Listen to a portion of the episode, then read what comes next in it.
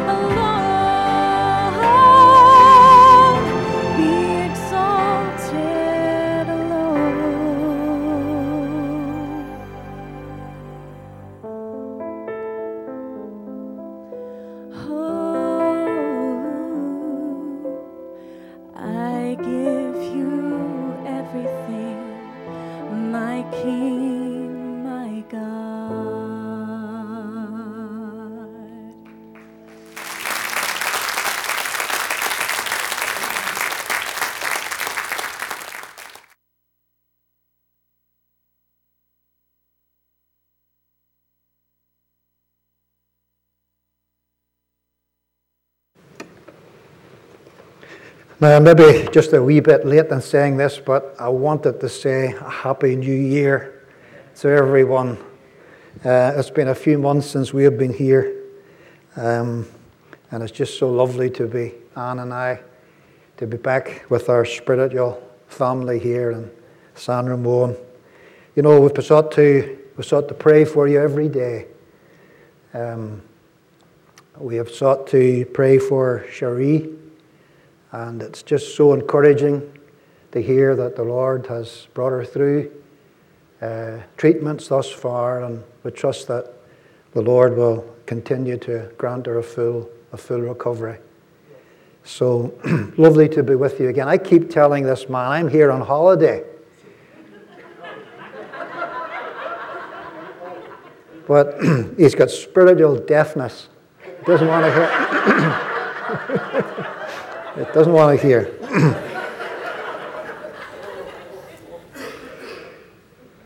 but there we are. Uh, we trust the Lord will bless our, our, little, our little times together.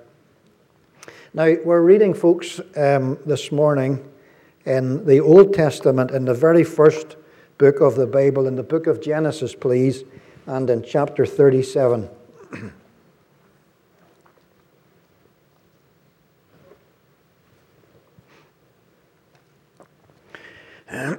Genesis in chapter 37.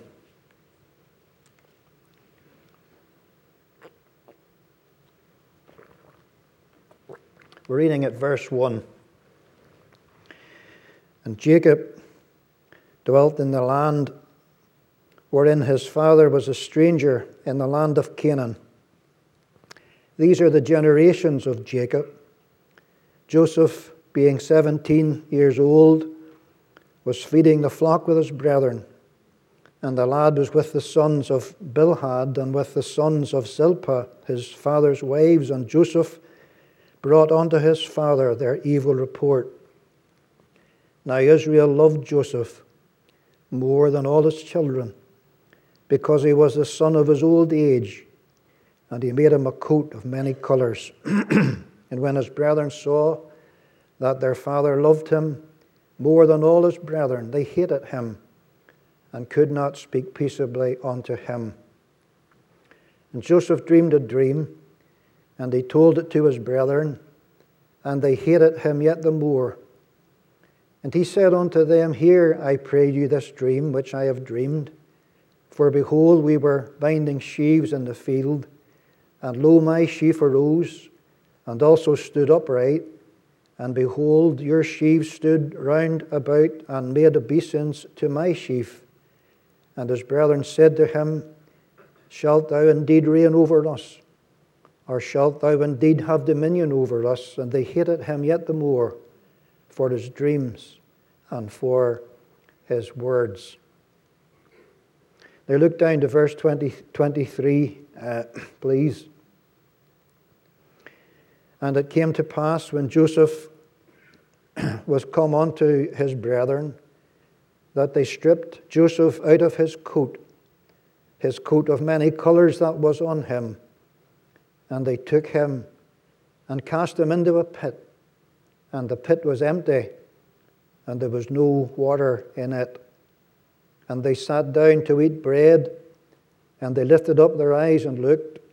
And behold, a company of Ishmaelites came from Gilead with their camels, bearing spicery and balm and myrrh, going to carry it down to Egypt. And Judah said unto his brethren, What profit is it if we shall slay our brother and conceal his blood? Come and let us sell him to the Ishmaelites, and let not our hand be upon him, for he is our brother and our flesh. And his brethren were content. Then there passed by Midianites merchantmen, and they drew and lifted up Joseph out of the pit, and sold Joseph to the Ishmaelites for 20 pieces of silver, and they brought Joseph into Egypt. Now, lastly, down at verse 31, please. And they took Joseph's coat and killed a kid of the goats and dipped the coat in the blood. And they sent the coat of many colours and brought it to their father and said, This have we found. Know not whether it be thy son's coat or no. And he knew it and said, This is my son's coat. An evil beast has devoured him. Joseph is without doubt rent in pieces. And Jacob rent his clothes and put sackcloth upon his loins, and mourned for his sons many days. And all his sons and all his daughters rose up to comfort him, but he refused to be comforted. And he said, For I will go down into the grave unto my son mourning, mourning. Thus his father wept for him. Now, these are very touching verses. Trust that the Lord will use them for the blessing of all our hearts. I think if you count up, you will find that there are 11 Josephs in all of our Bible. Beginning at the Old Testament and then to the New Testament, there are 11 men in all who come by the name of Joseph. It's always been interesting to me that at the beginning of the Bible there is a Joseph in the, in the Old Testament. And when you come to the New Testament, there are two Josephs in the beginning of our New Testament as well. In the beginning of our New Testament, there are two Josephs that are perhaps two of the best known. One of them is Joseph of Nazareth, who was the supposed father of our Lord Jesus Christ, our Savior.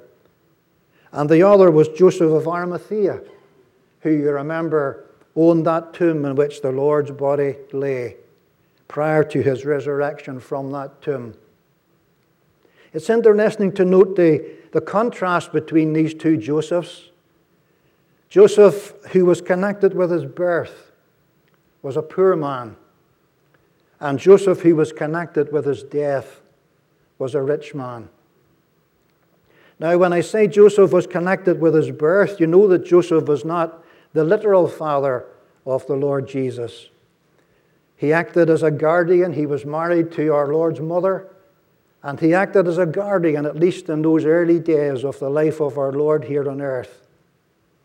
We always like to say things that will cause people to remember these things.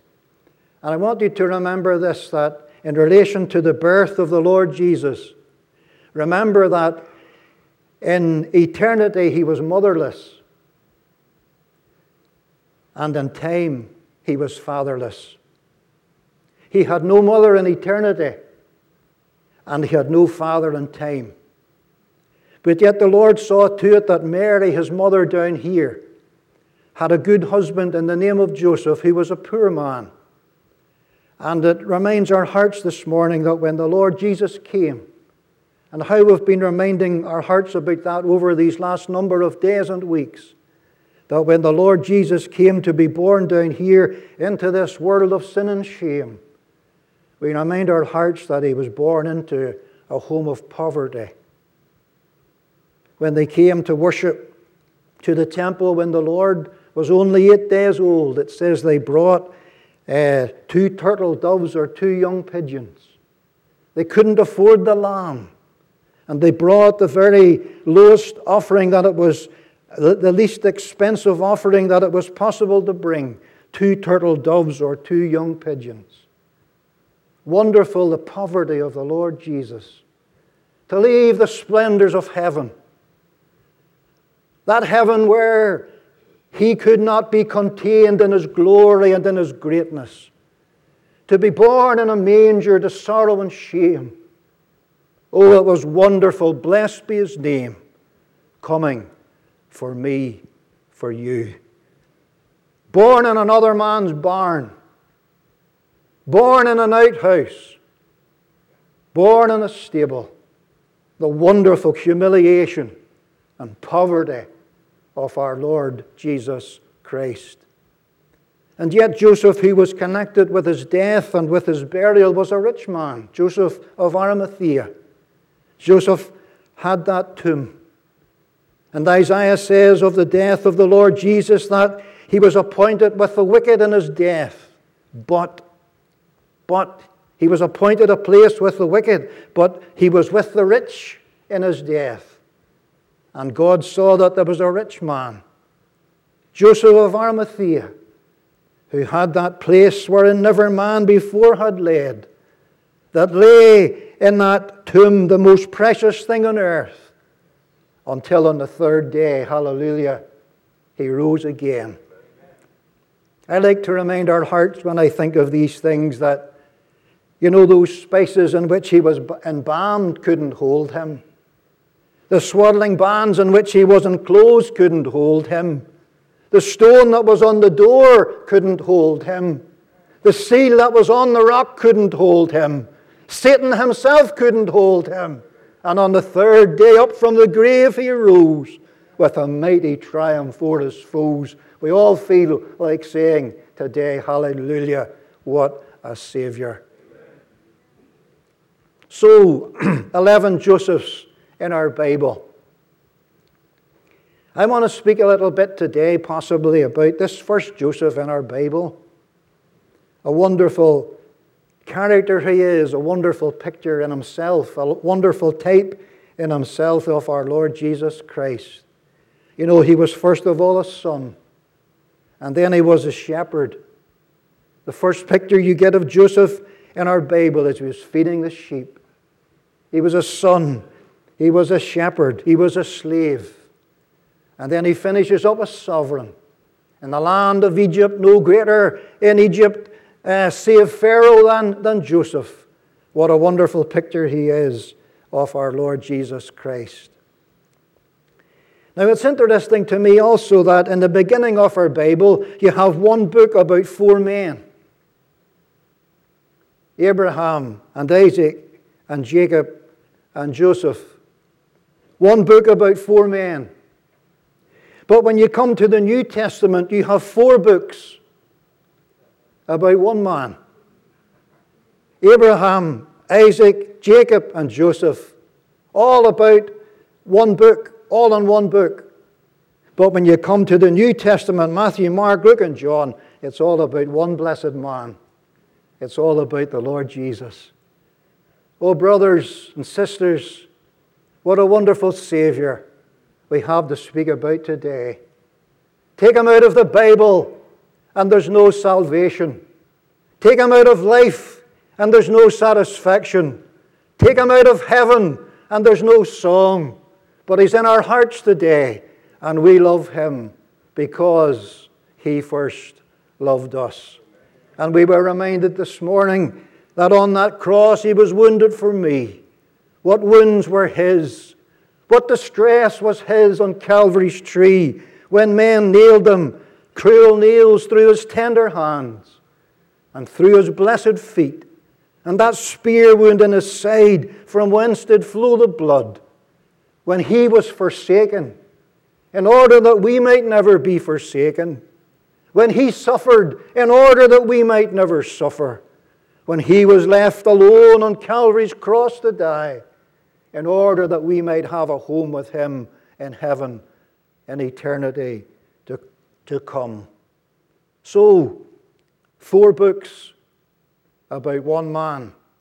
But in the beginning of our Bible, we have one book about four men. The first of those men that I have mentioned to you is the man called Abraham. Now, when you think of Abraham, brothers and sisters, I want you to think that Abraham was a man of worship. Abraham was a man that had something to give to God. Abraham was a man of building altars.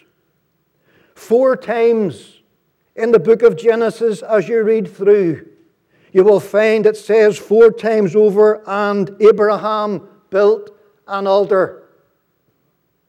The first one that he built was when he came out of his own land and came into the land of Canaan. The last one that he built is perhaps the best known one when he built an altar on the Mount of Moriah when he was going to offer Isaac, his son, as an offering. And when you think of an altar, you think of worship. Here's a man who wanted something to give to God. And on the Mount of Moriah in Genesis chapter 22, Abraham gave the very best that he had and the very dearest to his heart. He built an altar and he presented his son to God. We think of worship. Now, brothers and sisters, we have entered into just now another year. And I would love us all to be, including this man on the platform just now, I would love us all to be brothers and sisters who worship. Not just Christians who come to meetings, not just, not just Christians who read books, not just Christians who listen to sermons. But if I could set something before you as an ideal for the new year, is that we might all be men and women who worship and who have something to give to God. And I know we do it in our own homes. And I want to tell you what really encourages me when I come to these meetings, the breaking of bread here on Sunday mornings. What really encourages me is that I hear so many different voices. I hear a hymn here, a song here, a reading here, a prayer here. It's like an orchestra, a note and then another note, and then another note, and it seems to rise into a crescendo until we come to that place where we take the bread and the wine and we bow and worship for Him who died for us on Calvary's cross. Oh, that we might all be worshippers. Oh, that we might all have something in our hearts to give to God. You know, I want to tell you this as I go round at times various fellowships. Sometimes on Sunday morning, there are dreadful silences, and there's no one to worship. There's no one, even hardly at times, to give out a song. And hearts are cold at times. And we've become so engrossed and engraved in the world that when we come to the Lord's Day morning, we have nothing to give. Oh, I trust that we'll all continue to be worshippers and to give our very best to Him. I don't know if you've ever heard of A.W. Tozer. You know what Tozer said? Tozer said, Worship, worship is the missing jewel in the evangelical crown. What was he saying?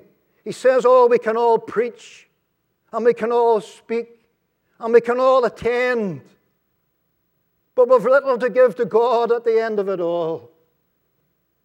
The missing jewel in the evangelical crown. I want to encourage my brothers don't be afraid to give out a song, don't be afraid to read a verse. I want to tell you, just like here at home at the present time, there's this awful flu epidemic. Two Sunday mornings ago, as we met in our fellowship, it was the smallest meeting, the smallest gathering we have ever had because of this flu.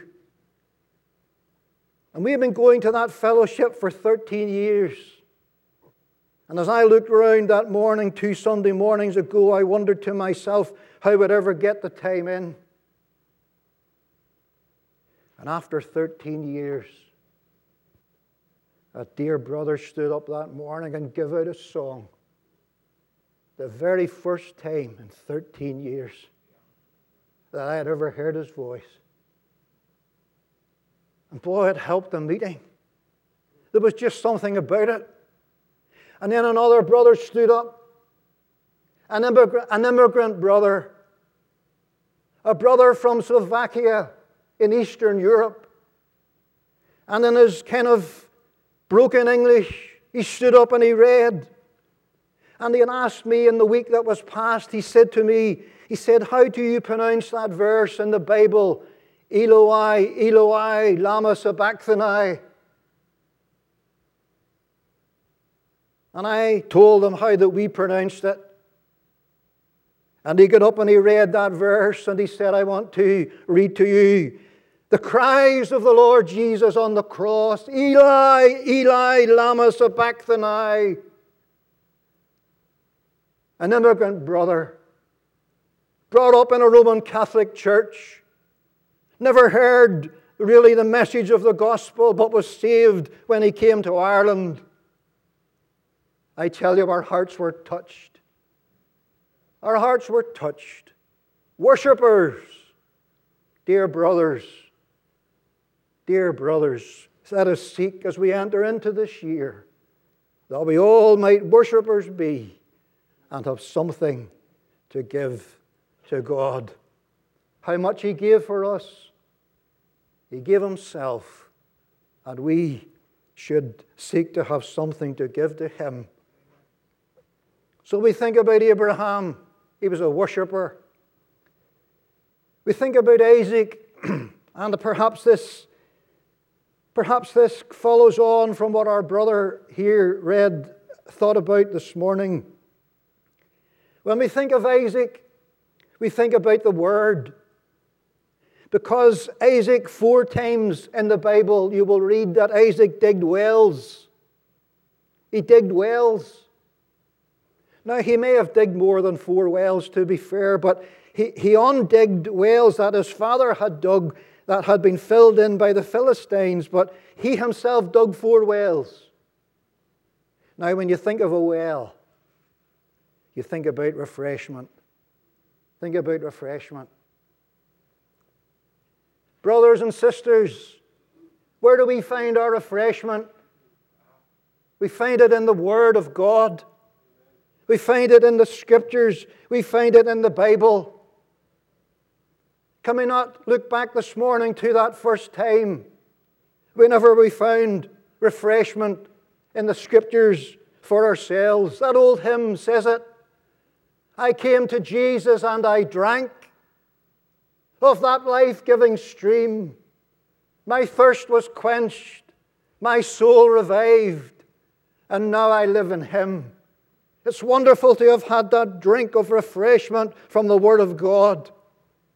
Our brother and sister here were introduced to me this morning as having recently come to Christ. They've had that drink of refreshment that the world could never give.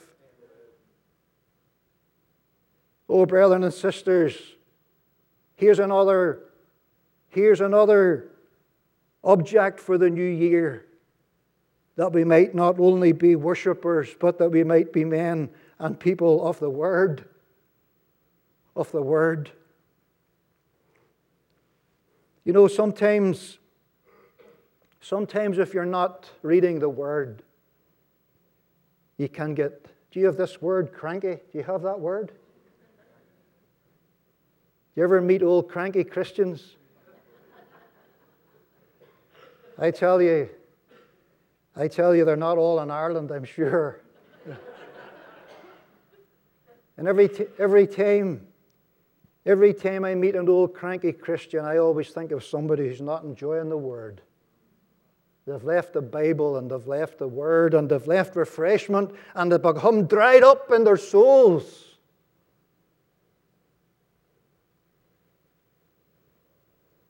One of our brethren at home was putting his little grandchild to bed, four years of age. And he said to his little grandchild, We're going to pray. And the wee boy was a bit overcome because he wasn't sure what to pray about. And his grandfather said, Just repeat this after me. And he repeated to him Charles Wesley's lovely hymn Gentle Jesus, meek and mild, look upon your little child. We would obedient be. Teach us, Lord, to come to thee. And at the end of that simple prayer, the wee boy said, He said, Is Jesus gentle? Is Jesus gentle? The grandfather said, Yes, son, Jesus is gentle. And so should we be too. Brothers and sisters, let us be gentle and kind one to another. Let us not speak about one another harshly or find fault. Let us be gentle the way the the way the Savior was. And I believe if we read the Bible the way we should, we will be gentle and kind and loving too. So when you think about Abraham, you think of worship. When you think about Isaac, you think about the Word. When you think about Jacob, you think about witness. If Abraham, if he built altars, if Isaac, he dug wells, you know what, you know what Jacob did? Jacob raised pillars. Four times over in the Bible, Jacob built a pillar. Every time that he had an exceptional experience with God, he raised a pillar. When he first come to Bethel, he raised a pillar. What was it? It was a witness that I have had dealings with God. Brothers and sisters, here's another object for 2018. Could we be men and women who raise pillars? Spiritual pillars in our lives that we belong to Him. You know, the first pillar that we raise when we come to Christ is when we're baptized. That's a wonderful pillar. When our friends, when our neighbors, when our family look on and they see us going into the waters of baptism, it's a pillar that we belong to Him. Could I gently ask this morning any believers here not yet baptized? It's God's mind that you should be baptized as a witness to Him. And then I was reading, I think you'll enjoy this. I was, no, I wasn't reading, I was looking at a documentary recently about a sportsman, and you'll never have heard of this sportsman. He plays a very obscure game. His name is Tim Tebow. Heard of him? And in that, in that documentary with Tim Tebow, it says how he went into the changing room and he saw that other, other players before the game were writing their father and mother's name upon their face. And Tim, Tim Tebow wrote upon his face before he went out to face the crowd, John 3.16. John 3. What a, what, a, what a spiritual witness. Do you know that whenever he did that, there were literally millions of people who Googled John 3.16 to see what John 3.16 was. Now, I don't want you all coming here next week. Uh, I don't want to see Adel with John 3.16 written on his brow. I'm just saying that there's wonderful ways in which we can be a witness. But listen, brothers and sisters, if you're going to write John 3:16 in your face, you have to live a righteous life. And you want to put a John 3:16 sticker on your car, you better be a courteous and careful and considerate driver. That right? So when we think of Abraham, we think of worship. When we think of Isaac, we think of the word. When we think of Jacob, we think of the witness that we want to be to others in this world of sin. But I want to come just with a few minutes now. I want to come and speak a little bit about Joseph, this lovely character of Joseph. Now, the thing that marks Joseph wasn't so much altars or wells or pillars. The thing that marks Joseph was his garments. Joseph was a man of four garments. If the Lord leads us, we may speak, if the Lord spares us next week, we may speak a little bit more of some of the other garments that, that Joseph wore. But I think sufficient for this morning will be to speak about this coat that Joseph's father gave him. What a wonderful coat it was. You know, I suppose this might be the most well known coat in all the world. Because even the world made, they called it the amazing technicolored coat. But you know, the strange thing about it is this that the first thing of color in the Bible is the rainbow. Now, I used to know a little, a little acrostic thing that reminded me of the seven colors of the rainbow, but I've forgotten it now, so I can't tell you what the colors were. But everybody knew, everybody knows the colors of the rainbow. But when you come to Joseph's coat that his father gave him because he loved him more than all his brethren, there's nobody knows the colors that were in that coat. It's not described for us in the Bible, the colors that were in that coat. And you know, brothers and sisters, there was only one person in the world that could understand that coat, and that was his father that gave it to him. When his brethren took that coat and dipped it in the blood of the goat, and they took it back to, to, to their father and said, Is this be Joseph's coat or no? It was only the father that could understand it. Brothers and sisters, it reminds me that when it comes to the Lord Jesus, there's only really one that can fully comprehend him. Josiah Conder wrote a delightful hymn. It said he's the everlasting Word, the Father's only Son, God manifestly seen and heard, and heaven's beloved one. And in one of his verses, he says, The Father only, glorious claim, the Son can comprehend. Every day we try to know him better. Every day we try to get to know him more. But we'll never really understand the glory and wisdom and power of his person, even in eternity to come. Because no man knoweth the Son save the Father. And the Father only could comprehend and understand what was in that coat.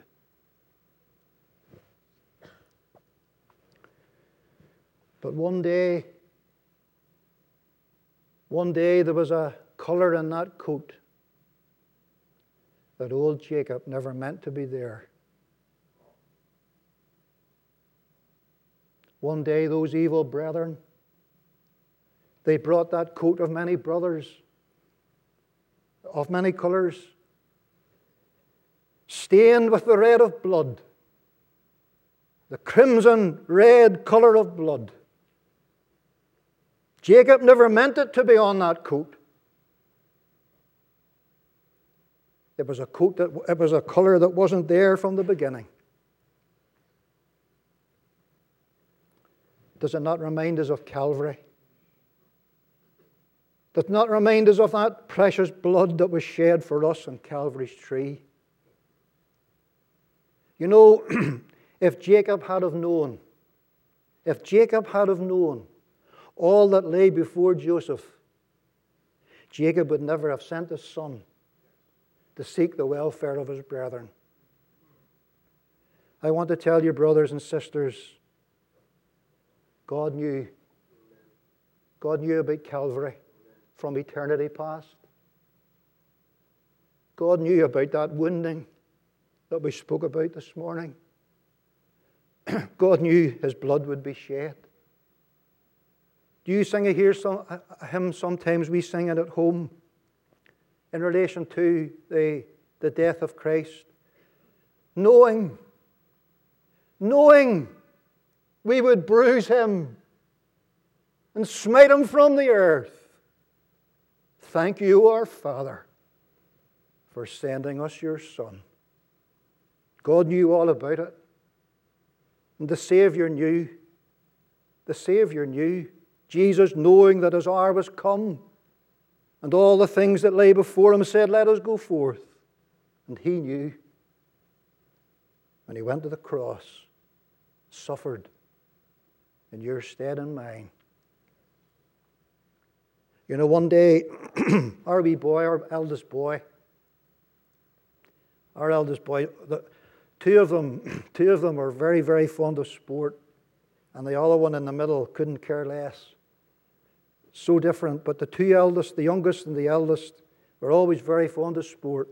And one day, one day our eldest boy came home from school, and I met him at the door. And from head to toe, his wee coat and his trousers was just covered in mud. Just covered in mud. You know, my first reaction, brothers, my first reaction, brothers and sisters, was to deal out. I don't know if you can do it in this country or not, but we're still allowed to kind of hand out a wee bit of summary jurisdiction. And, and that was my first reaction. But you know what came to my mind? What if somebody had brought his coat home?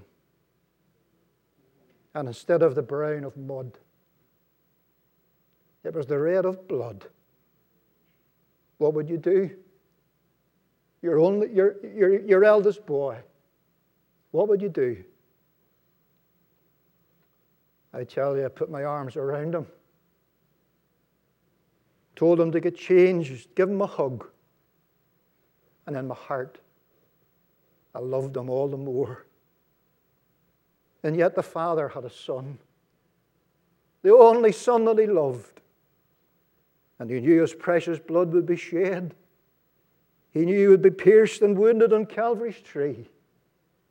And yet he gave him for the likes of you and me. Oh, brothers and sisters, we bow. We bow in worship. We worship Him because we love Him, because He first loved us.